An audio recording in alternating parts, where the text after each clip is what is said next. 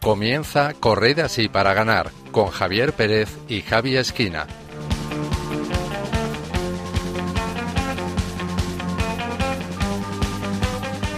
Buenas noches, queridos oyentes, y bienvenidos un mes más a Corred así para ganar, un programa de Radio María dedicado a la fe y el deporte.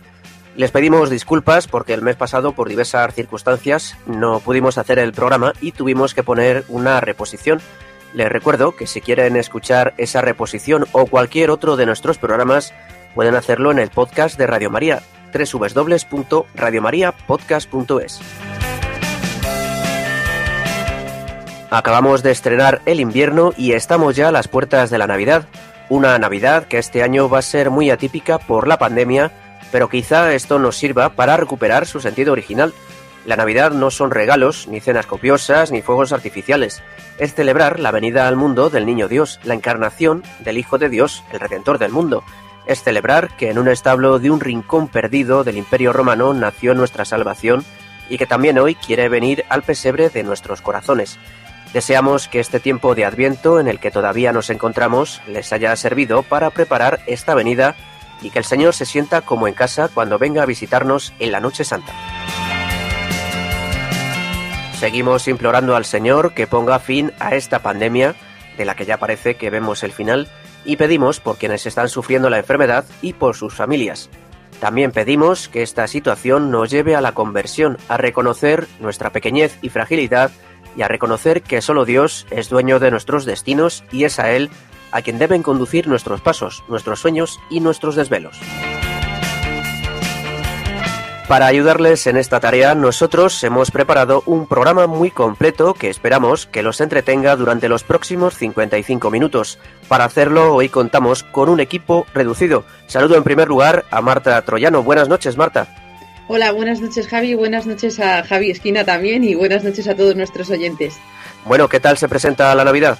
Bueno, pues parece ser que gracias a Dios vamos a poder cenar en familia, con lo cual bien, porque para mí eso siempre es un aliciente. Sé que realmente la Navidad y lo que celebramos es eh, la venida de Jesús, pero a mí me ayuda muchísimo más celebrarlo en familia, la verdad que sí. O sea que con muchísimas ganas y, y dando muchas gracias a Dios.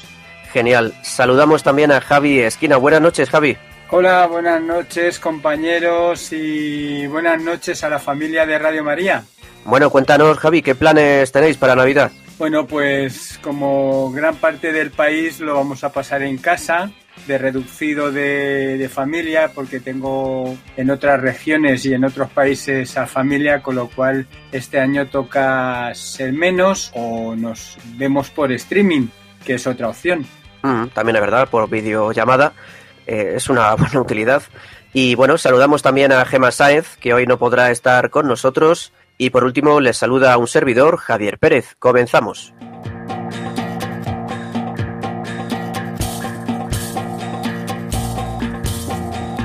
En el programa de esta noche entrevistaremos a Juan Matute Guimón, un jinete de doma clásica de 22 años que en mayo sufrió un grave derrame cerebral del que se recuperó milagrosamente.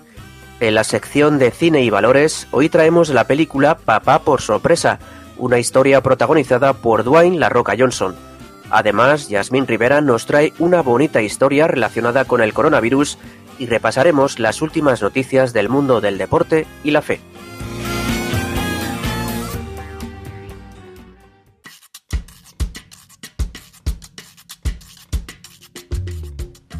El equipo de fútbol de la Roma colabora con la Jornada Mundial de los Pobres repartiendo paquetes de comida a parroquias de la ciudad.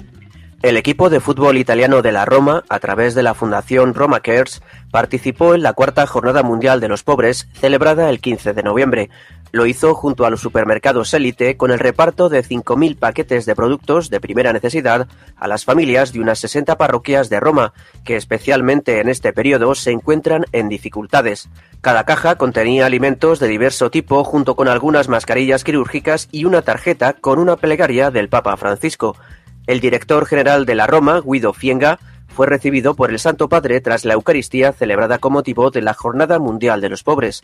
Durante el encuentro, el Papa Francisco firmó una camiseta del equipo que será subastada para una iniciativa benéfica. El Papa Francisco se reúne con representantes de la NBA para hablar sobre justicia social y coronavirus. El Papa Francisco recibió en audiencia el 23 de noviembre a una delegación de la Asociación Nacional de Jugadores de Baloncesto de Estados Unidos, que ilustró sus esfuerzos por promover la justicia social y rechazar el racismo en el país. En el grupo había tanto jugadores de la NBA como directivos de la asociación. Durante el encuentro se repasó el activismo de los deportistas y de la asociación en apoyo de los movimientos por la justicia social de Estados Unidos, pero también del impacto de la pandemia del coronavirus. Además, se habló de los esfuerzos del mundo del baloncesto para crear conciencia sobre la violencia policial contra los ciudadanos negros de Estados Unidos. Para relatar esta labor, los jugadores entregaron al Papa Francisco un libro con imágenes, frases y recortes de prensa que resumen el activismo de los miembros de la asociación. El Hospital del Papa recibe el premio de la UEFA por su labor en favor de la infancia. El Hospital Pediátrico Bambino Gesù de Roma, conocido como el Hospital del Papa, recibió el 25 de noviembre el premio de la UEFA Foundation por su trabajo junto con la Federación Italiana de Fútbol en favor de los niños. El premio conlleva una contribución de 50.000 euros que la Fundación Bambino Gesù Onlus dedicará a una nueva iniciativa en colaboración con la Federación Italiana de Fútbol. El proyecto buscará promover una relación positiva entre el deporte y la salud que beneficie a los niños, a los adolescentes y a sus familias. La iniciativa prevé la realización de servicios y productos multimedia sobre temas relacionados con el deporte y la salud de los niños. Los contenidos se difundirán por medio de la plataforma multimedia pediátrica La Escuela de Salud. Se trata de un espacio digital de intercambio de información sobre la salud de los niños que estará operativa en los primeros meses de 2021. Muere Paolo Rossi, héroe italiano del Mundial de España 82 y hombre de fe. El pasado 9 de diciembre falleció a los 64 años por una enfermedad incurable el exfutbolista italiano Paolo Rossi, considerado un héroe nacional en Italia por su actuación en el Mundial de España de 1982, que llevó a su selección a ganar la Copa del Mundo. A pesar de su exitosa carrera futbolística, la fe ha sido un elemento muy importante en su vida, antes y durante su vida de éxito futbolístico y tras su retirada. Esto ha ayudado a Pablito, como le conocían sus seguidores, a mantener los pies en la tierra. En una entrevista con el semanario Credere, publicada en febrero, el exfutbolista confesó que de pequeño se planteó la posibilidad de ser sacerdote, aunque vio que no era su vocación. Explicó además que la fe le había ayudado mucho, especialmente en momentos de dificultad, y aseguraba que creía firmemente que estamos solo de paso por esta tierra y que no todo acaba después de la muerte. Descanse en paz. Y Yasmín Rivera desde Costa Rica nos trae la historia de agradecimiento de un sacerdote brasileño. Adelante, Yasmín. Hola amigos de Correr Así para Ganar, un gusto saludarlos desde Costa Rica. Hoy les cuento la historia del sacerdote que realizó una caminata para agradecerle a la Virgen por haberse curado del coronavirus. Seis meses después de recibir el alta hospitalaria, el sacerdote brasileño José María Ramos cumplió su promesa de recorrer el camino de la procesión del Sirio de Nazaret en Belén, en Brasil, para agradecer a la Virgen por su curación. El 8 de noviembre por la mañana, el padre Ramos, de 61 años, realizó el recorrido del Sirio de Nazaret, una de las mayores manifestaciones católicas del mundo.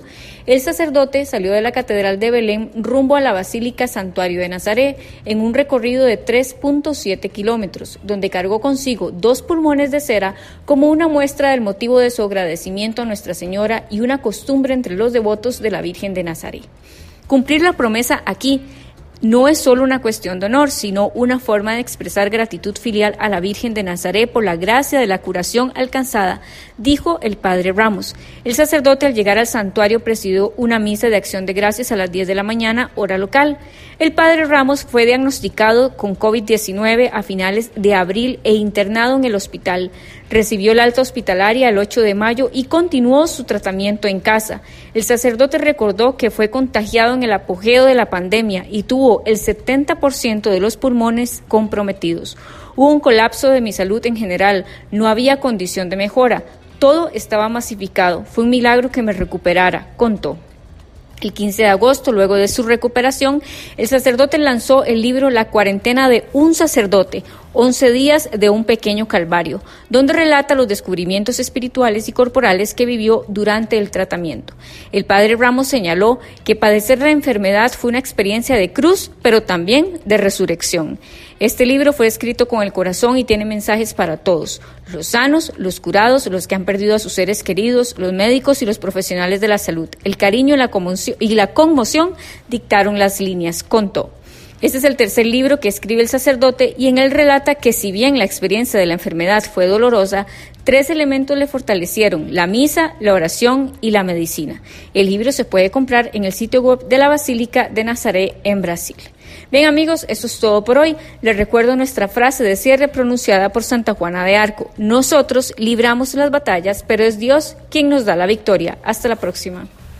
Gracias, Yasmín, que tengas una feliz Navidad y hasta el mes que viene, si Dios quiere.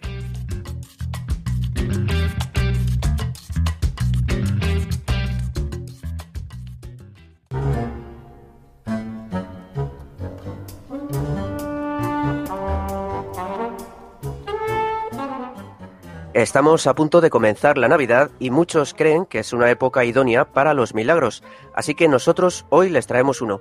Es el de Juan Matute Guimón, un jinete de doma clásica de 22 años. El 5 de mayo de 2020 estaba preparándose para los Juegos Olímpicos de Tokio y al terminar un entrenamiento sufrió un derrame cerebral masivo.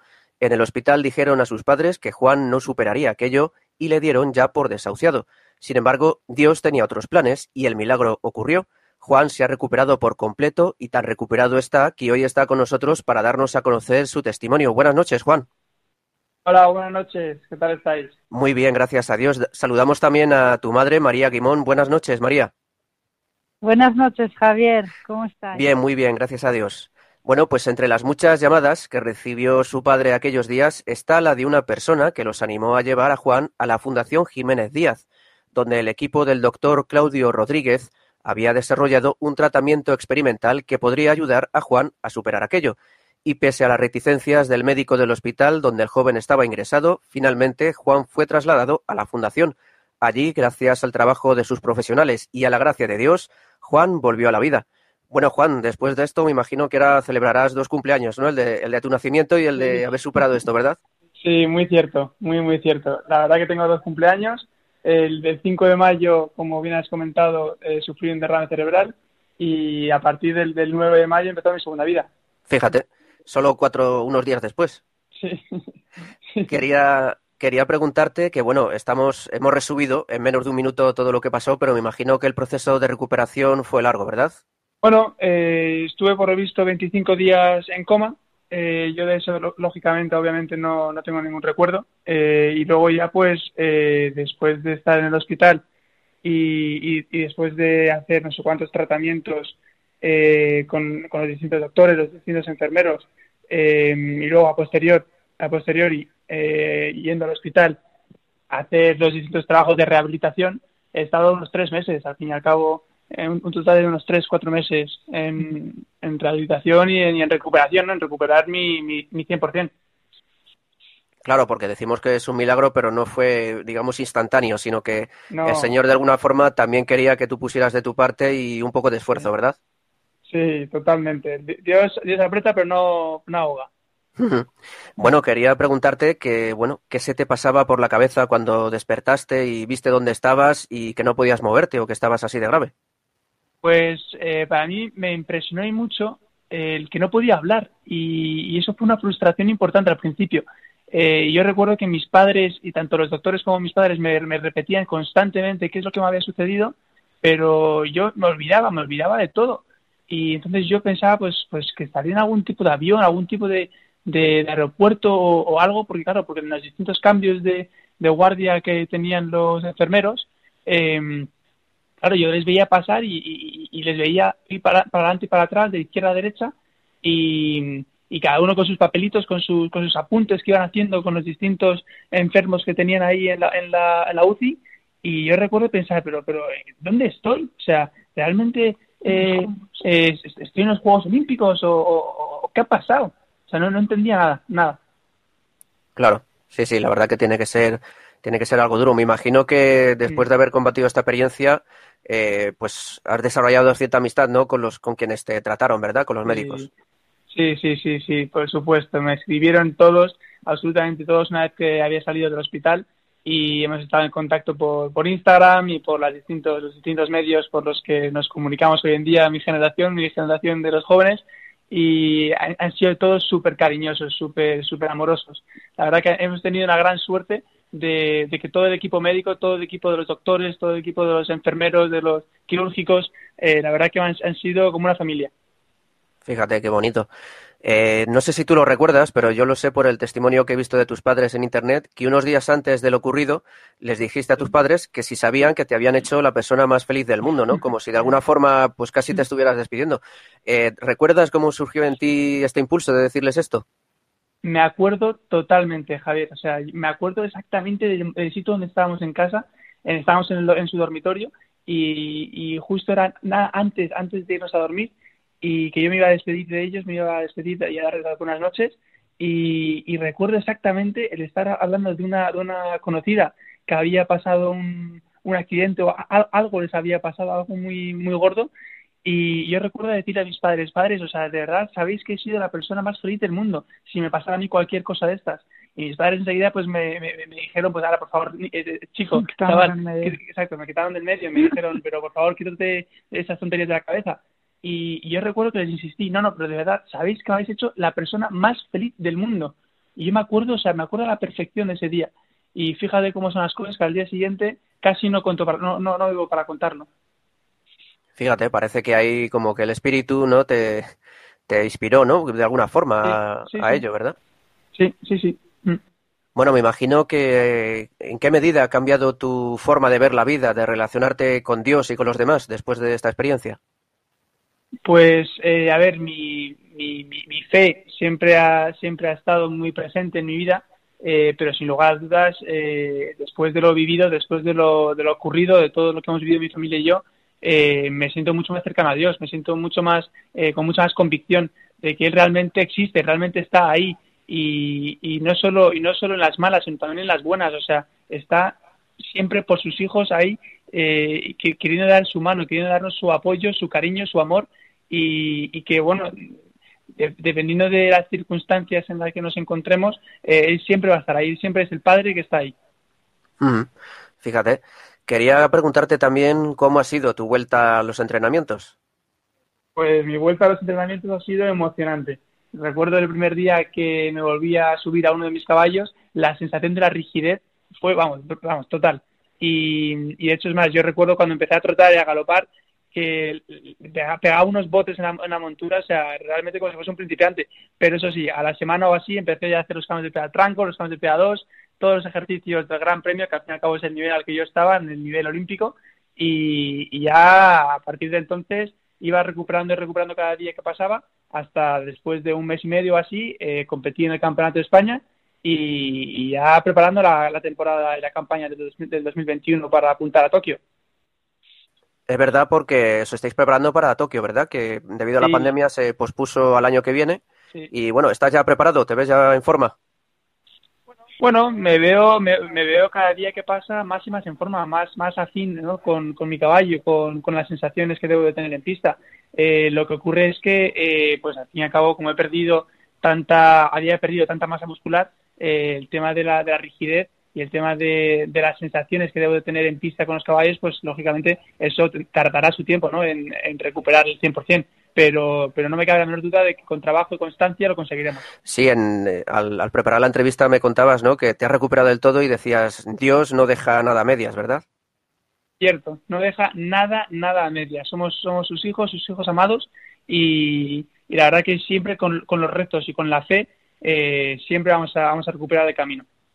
Quería preguntarte cómo surgió en ti la pasión por los caballos. Pues mi pasión por los caballos empezó eh, cuando yo tendría 6 o 7 años, que de hecho es más, yo recuerdo que, estaba vestido de taekwondo, eh, a mí me gustaba taekwondo, el fútbol, el tenis, todos los, todos los deportes así un poquito más masculinos y, y de hecho eh, mi, hermana montaba un pony que se llamaba Caramelo, que era, era un puñetero porque le, le tiraba cada dos por tres, le pegaba unos botes y le tiraba y yo recuerdo estar eh, vestido de taekwondo eh, viendo a mi, hermana montar una de las tardes después del cole y, le dije a mi padre, papá, ¿me dejas montar? ¿Me dejas subirme al pony y enseñarle, y enseñarle cómo, cómo o sea, ¿quién manda? ¿Quién manda y, el respeto? Y mi padre se, se dio de partir de la risa y me dijo, pues sí, por supuesto. Y entonces me subí y desde entonces ya no ya me enganché y dejé todos los demás deportes y me dediqué al 100%. Fíjate, mm. comenzó una bonita historia de amor, ¿no? Entre tú y los caballos. sí, sí, sí, sí, Bueno, ¿qué te dicen tus compañeros deportistas? Eh, ¿Algún no creyente o agnóstico se ha replanteado su escepticismo?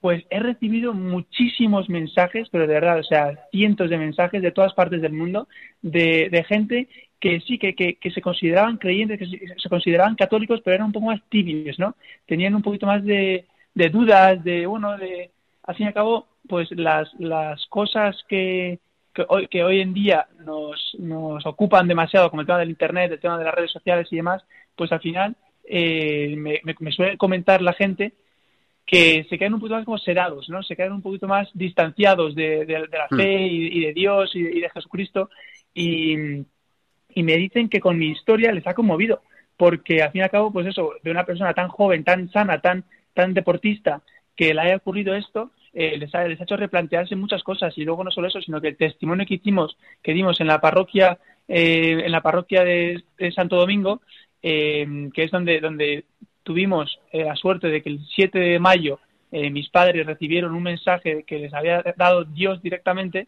a través de una amiga que se llama, que se llama Ana,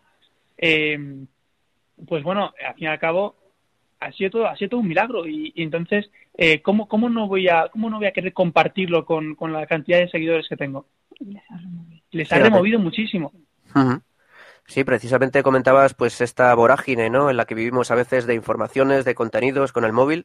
Me imagino que la hípica, el montar a caballo, te ayuda un poco, ¿no? A desconectar y, y, a no caer en ese agujero, ¿no? Que a veces son las redes sociales.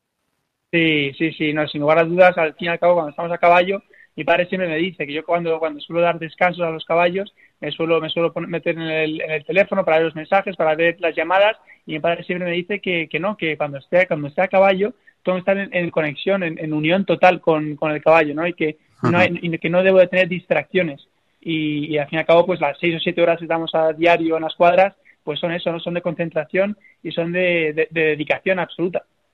Claro, porque eh, yo conozco los caballos porque un tío mío tiene caballos y la verdad que es un animal muy, muy especial porque a pesar de lo grande que es, es muy cariñoso, te, reconocen, te saben distinguir y te reconocen de otras personas y la verdad que es un animal muy especial, ¿verdad? Sí, sobre todo es un animal muy sensible, muy, muy, eh, te, ayuda a conectarte con, contigo mismo y a conectar con, con la, con los, con los animales, ¿no? Con, con, el, con, el, con el medio ambiente, con, con las, los, recursos que hay eh, por todo el mundo eh, naturales, ¿no?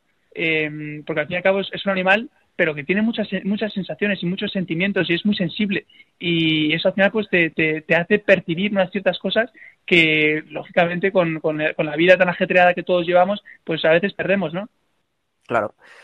Bueno, contábamos que también está contigo tu madre, la madre de Juan, María Guimón. Buenas noches, María. Buenas noches, Javier. Que tenía aquí un par de preguntas preparadas para ti, que he estado, estuve viendo el testimonio de, tuyo y de tu marido en la, en la, parroquia Santo Domingo de la Calzada, que fue como conocí esta historia. Quería preguntarte, ahí contabas, ¿no? Que, que al conocer el diagnóstico de Juan, pues me imagino el shock sería tremendo y cuentas que lo único que podías hacer era llorar y rezar la salve en una situación en la que a lo mejor mucha gente se plantearía, se enfadaría, lo consideraría una, lo consideraría una injusticia, incluso podría llegar a enfadarse con Dios, ¿cómo surgió en ti ese impulso ¿no? de rezar y de confiarte en, la Virgen y en, el Señor? Pues Javier, no tengo ni idea.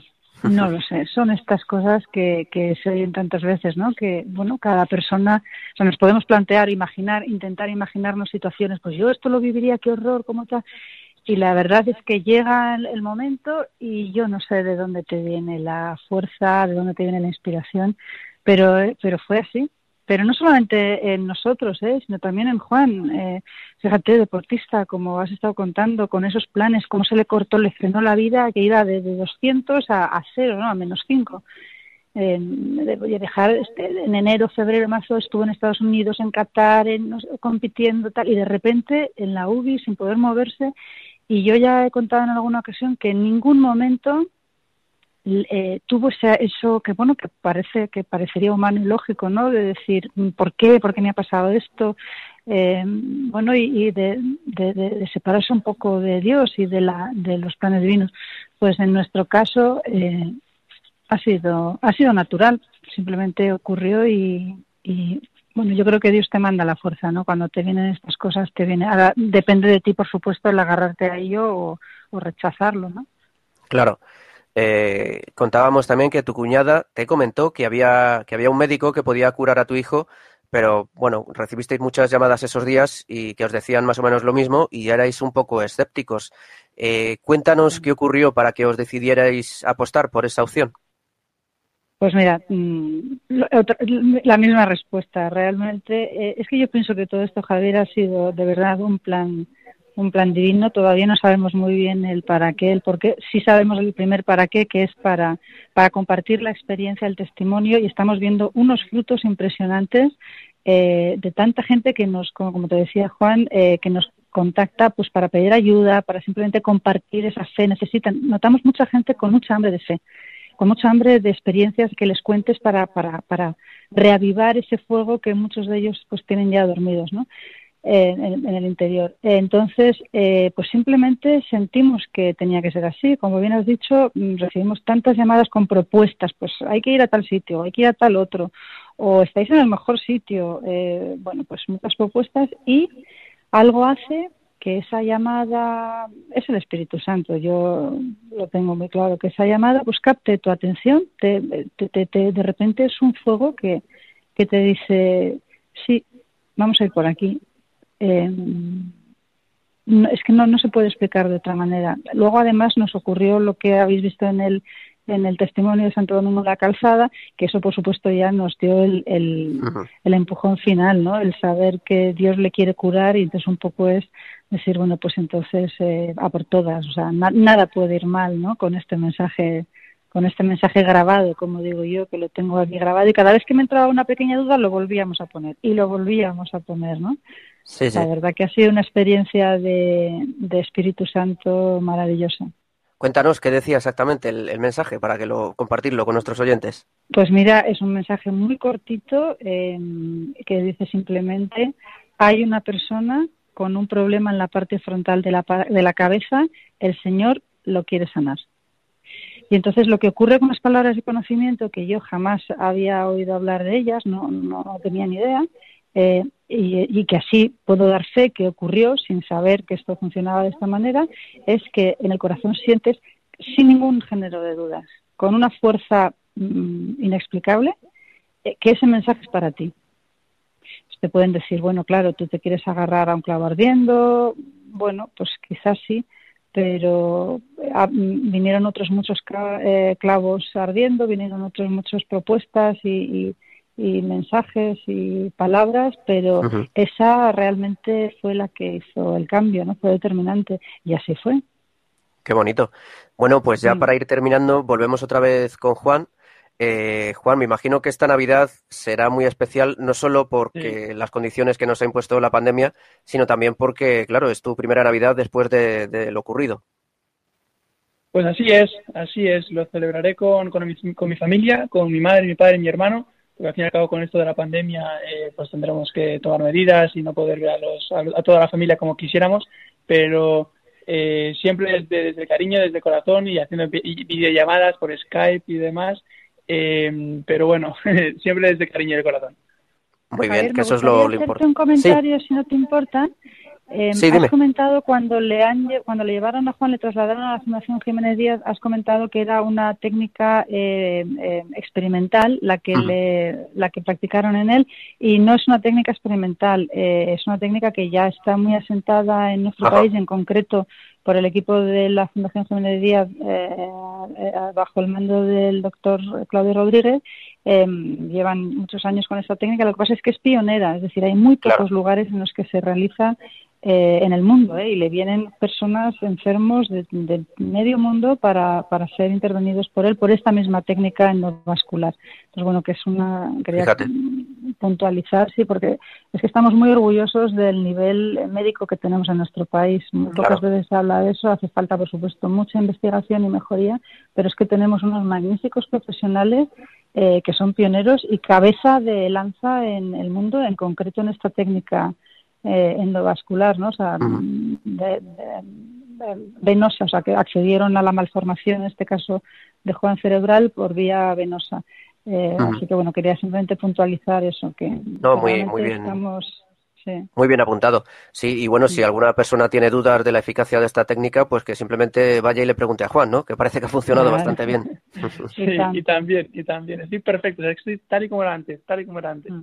Qué bien. Bueno, pues ya para terminar, eh, Juan, ¿qué canción nos recomiendas para despedir el programa? Pues eh, me gusta mucho una canción que es de Dani Martín, que se llama Qué bonita es la vida.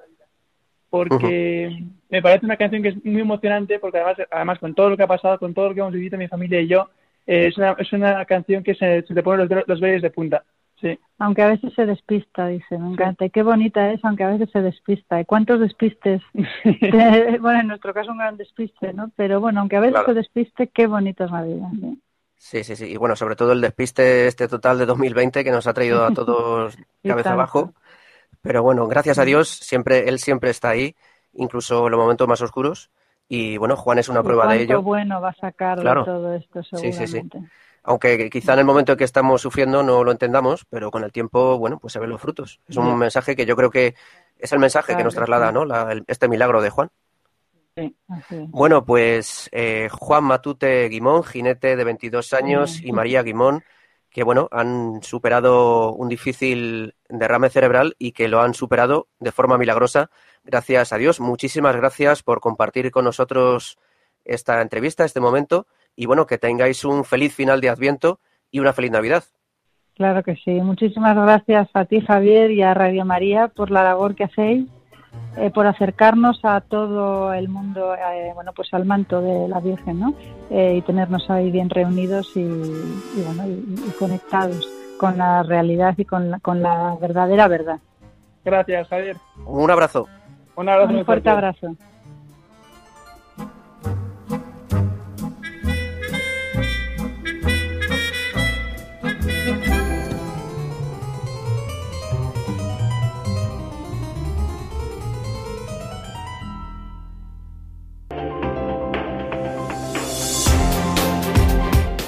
Están escuchando Corren así para ganar. Como saben, Radio María se encuentra en su campaña de Adviento, durante la cual les pedimos un esfuerzo extra para ayudar económicamente a su sostenimiento, ya sean uno o mil euros, cada donativo es recibido como agua de mayo, ya que nos permite sacar adelante la programación y acompañar a tantas personas como nos siguen cada día. Escuchamos ahora a nuestra compañera Yolanda Gómez.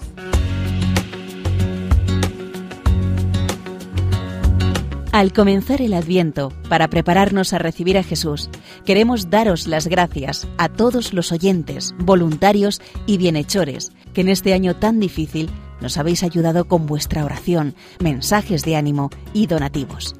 Infinidad de testimonios recibidos en las emisoras de Radio María de 80 naciones nos han mostrado que en estas duras circunstancias la radio de la Virgen está siendo un instrumento providencial del amor misericordioso del Salvador. Para seguir dando voz a la palabra de aquel que sana los corazones afligidos, necesitamos tu ayuda. Colabora.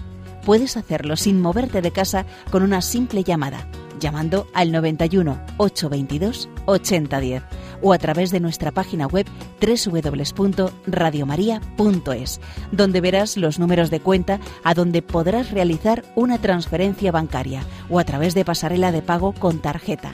Además, tenemos disponible el método de pago Bizum. Y si quieres que tu donativo desgrabe, no olvides indicar tus datos personales, como tu NIF. Con María se puede.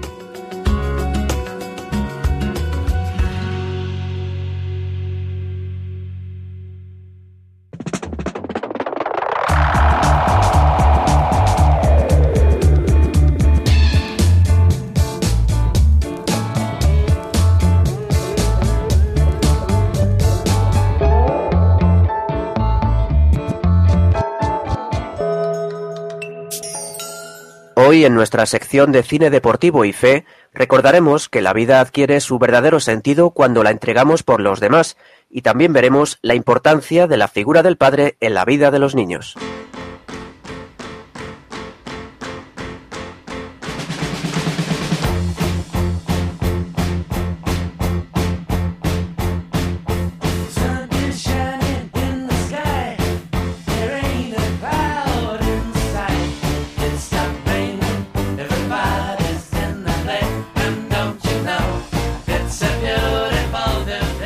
En este programa os recomendamos una película familiar para disfrutar durante las vacaciones de Navidad. Os traemos la película Papá por sorpresa, protagonizada por Dwayne La Roca Johnson.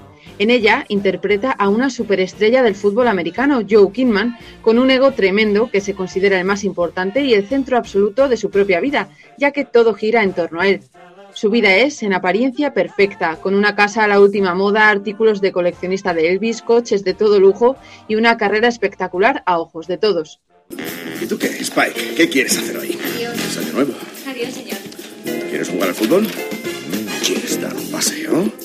¿Quieres ver el nuevo programa especial de la SPN sobre John Kidman? ya lo sabía. Sí que sí. Te lo, te lo voy a poner. te lo voy a poner.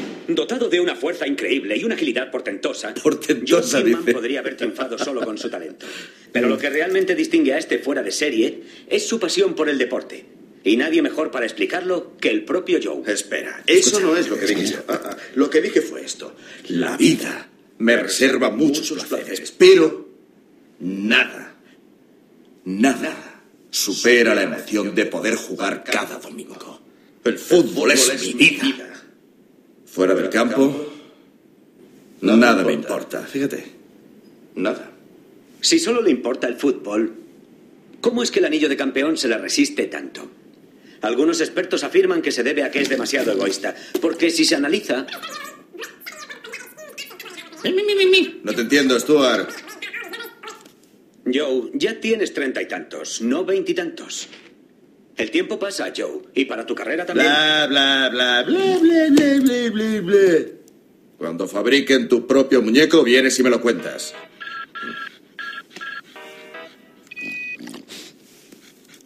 ¿Sí? Disculpe, señor Kingman. Tiene una visita en recepción. Se llama Peyton Kelly, señor. No conozco ninguna Peyton. Es una joven. ¿Y es guapa?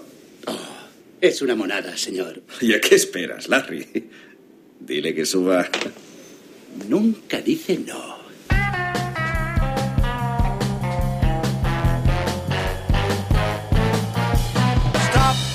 Sin embargo, tras esa llamada, su apacible y egoísta existencia, enfocada en el fútbol, las fiestas y los lujos, se verá alterada de arriba abajo por la llegada de una niña de 8 años que resulta ser su hija, de la que él no sabía nada.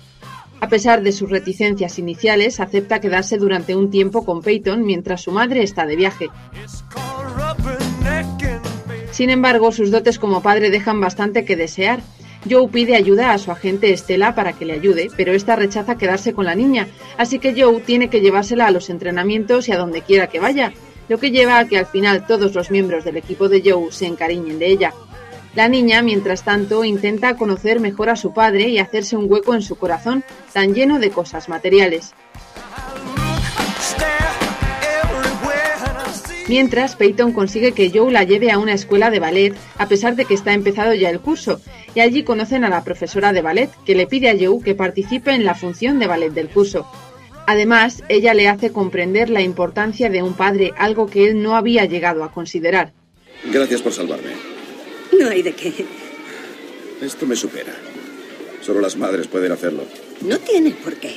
Aunque es cierto que las madres son sin duda más listas, más amables y más divertidas. Así que generalizando son mejores.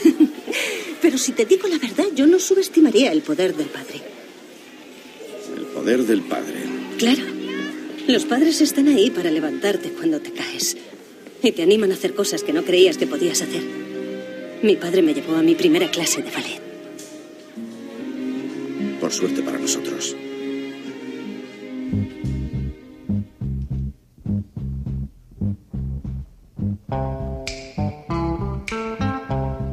Tras unas escenas muy divertidas, finalmente llega la función, con los nervios que conlleva. Es entonces cuando Joe aplica sus conocimientos de fútbol para afrontar las situaciones difíciles en la vida. Hasta la bandera. Olin. ¿Qué pasa? Me parece que no me encuentro bien. ¿Y si nos vamos a casa? Eso, vámonos a casa. La chica que logró que aprendiera a hacer piruetas abandona. Pero es que yo no sabía que iba a haber tanto público. Tienes los nervios previos al partido. Le ocurre a todo el mundo. Incluso a mí. ¿De verdad? Ven aquí, levanta. No podemos abandonar ahora. Ya lo sé.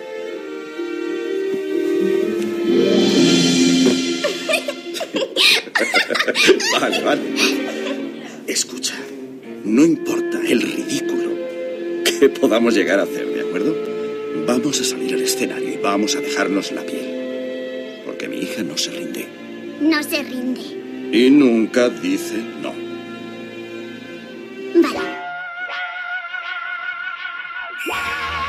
Después de una espléndida función, la relación entre Joe y Peyton mejora a pasos agigantados hasta que después de un accidente, la niña termina en el hospital y Joe descubre que la pequeña se había escapado y que su madre no sabe que está con él. Más tarde, Peyton vuelve a casa y Joe se queda destrozado, sin saber cómo reaccionar ante esa situación y teniendo además que afrontar el último partido de la temporada. He intentado escribir esta carta muchas veces, pero no encontraba las palabras. Tenemos una hija. Se llama Peyton. Se parece a ti en muchísimas cosas. Es muy fuerte y testaruda. Hola, somos Peyton y Karen. Deja tu mensaje. Adiós. Me da mucho miedo que te enfades conmigo y que no quieras saber nada de ella. Ya habíamos tomado caminos diferentes. Y me dije a mí misma que lo más lógico era mantenerla alejada de ti. Tú acababas de empezar tu carrera y un hijo habría sido una gran distracción.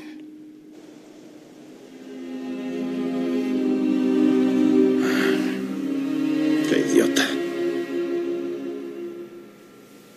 Suéltala, Joe. Sanders está desmarcado.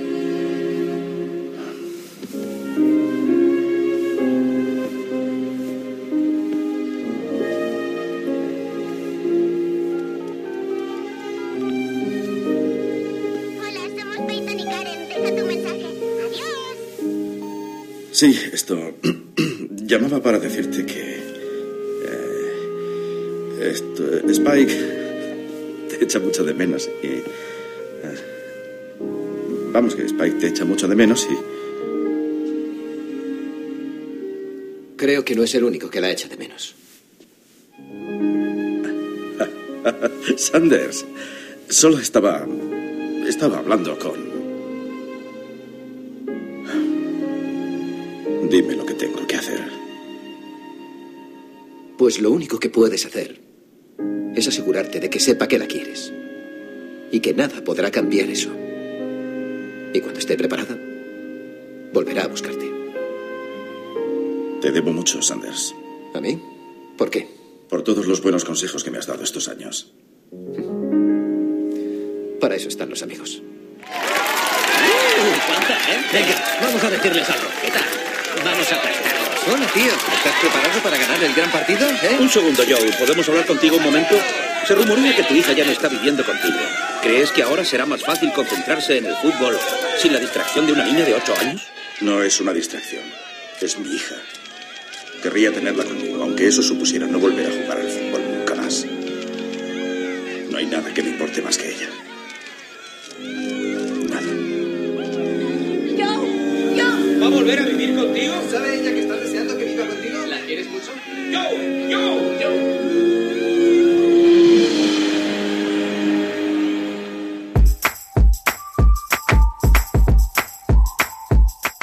No os desvelamos el final de la película, pero sí queremos destacar la importancia de la familia y de cómo el hecho de entregarse a los demás, en este caso Joe a su hija, cambia por completo su vida.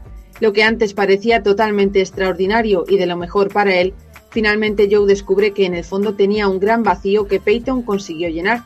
y podemos ver cómo a pesar de la decisión de la madre de no contarle a Joe que tenían una hija, la familia es lo más principal por encima de cualquier cosa, en este caso del fútbol.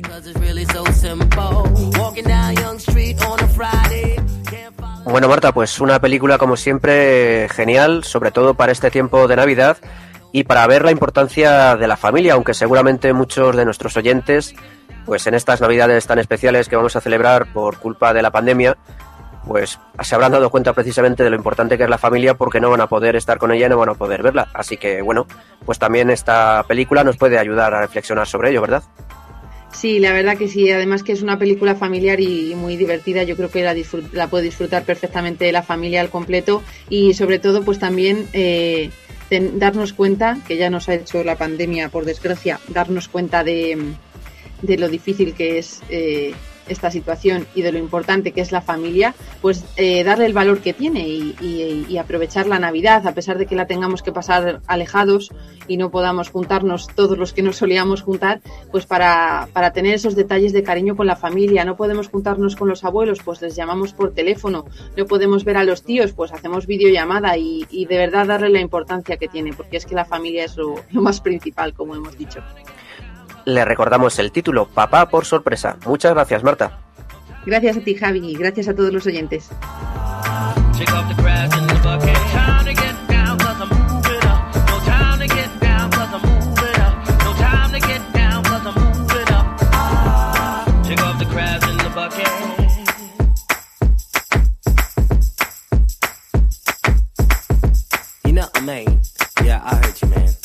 check yo. Yeah, it's a conniption. Fit when the microphone's lit. I take it higher like a bird on a wire. Retire the fire. I'll never, cause I'm just moving on up. Choosing to touch the unseen, craving the clutch. The most inevitable, legible. Pyromania, slaying the devil and sending them back to Transylvania. Strangely enough, I evolved outside of the ghetto. But my heavy metal will settle the puppets like Geppetto. Damn, if mirrors were created by sand, then I'm looking in the water for reflections of man. Understand, the mind's above time when ahead by a century. No time to get down, cause I'm moving up. No time to get down, cause I'm moving up. No time to get down, cause I'm moving up. Ah, shake off the crabs in the bucket. No time to get down, cause I'm moving up. No time to get down, cause I'm moving up. No time to get down, cause I'm moving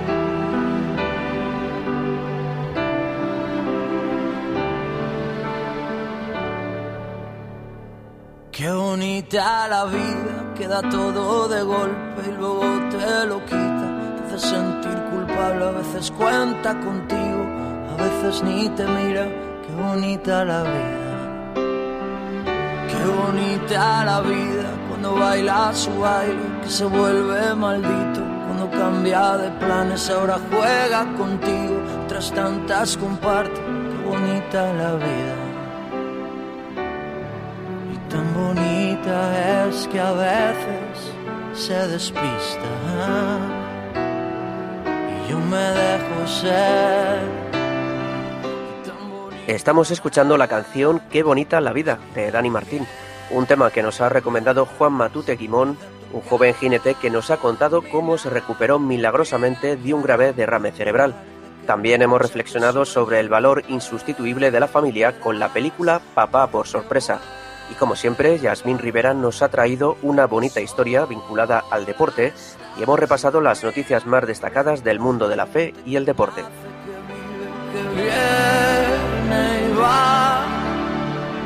Qué bonita la vida, tantas veces enorme, te acaricia y te mima, te hace sentir tan grande, a veces eres un niño, a veces enemiga, qué bonita la vida. Les recordamos que pueden contactar con nosotros para lo que deseen a través del correo en la dirección ganar arroba.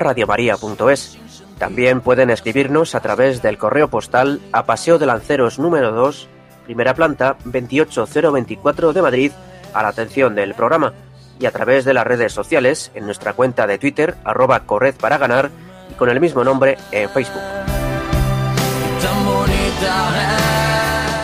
Para ello hemos contado con la compañía y el trabajo de Marta Troyano y Javi Esquina. Buenas noches chicos, buenas noches Marta.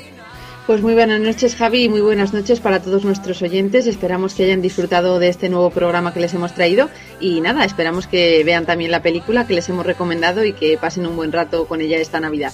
Pues ojalá así sea. También, bueno, pues adiós Javi, buenas noches. Pues buenas noches Javi, feliz Navidad, eh, feliz Navidad Marta, feliz Navidad a la familia de Radio María y recordar que podéis decir a otras personas que si os ha gustado este programa, que lo podemos encontrar en el podcast, ¿no, Javi? Pues así es, en el podemos escuchar tanto este programa como los anteriores en el podcast de Radio María www.radiomariapodcast.es. Acuérdense que el programa es Corred así para ganar. Y bueno, pues con este consejo saludamos también y despedimos a Gema Saez, que hoy no ha podido estar con nosotros, y le mandamos un fuerte abrazo y le deseamos también un feliz final de Adviento y una feliz Navidad.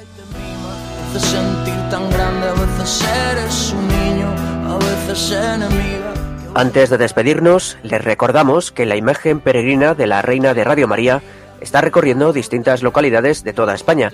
Esta semana está en Astorga, en León. Concretamente, desde el domingo y hasta mañana miércoles, estará en la iglesia parroquial San Juan Bautista y desde el jueves hasta el próximo domingo estará en el santuario Nuestra Señora de Fátima. La semana que viene visitará Ponferrada, también en León. Los invitamos a visitar esta bonita imagen de la Virgen, la Reina de Radio María. Por otra parte, los animamos a unirse a la retransmisión de la Santa Misa que el director de Radio María, el padre Luis Fernando de Prada, presidirá en la capilla de la emisora por los bienhechores de la radio y que además podrán seguir con imágenes a través de la web será el jueves a las 10 de la mañana. Y ese mismo día, pero por la noche, en plena Nochebuena, también podrás seguir en directo un programa especial de Navidad que nuestra compañera Mónica Martínez dirigirá y presentará de 11 a 1 de la noche. Será ese jueves, Nochebuena.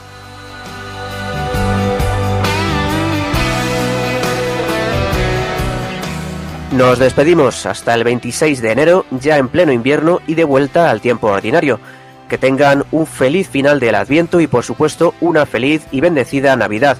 Reciban un fuerte abrazo de quien les habla, Javier Pérez, y de todo el equipo que formamos Corred así para ganar. Que Dios los bendiga. es que a veces se despista. Y yo me dejo ser.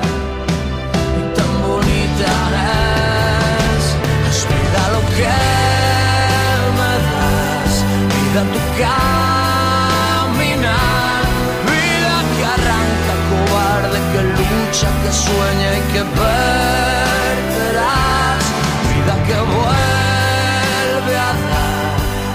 que sola estás, vida repleta de gente que nace, que vive, que viene y va. Vida vida,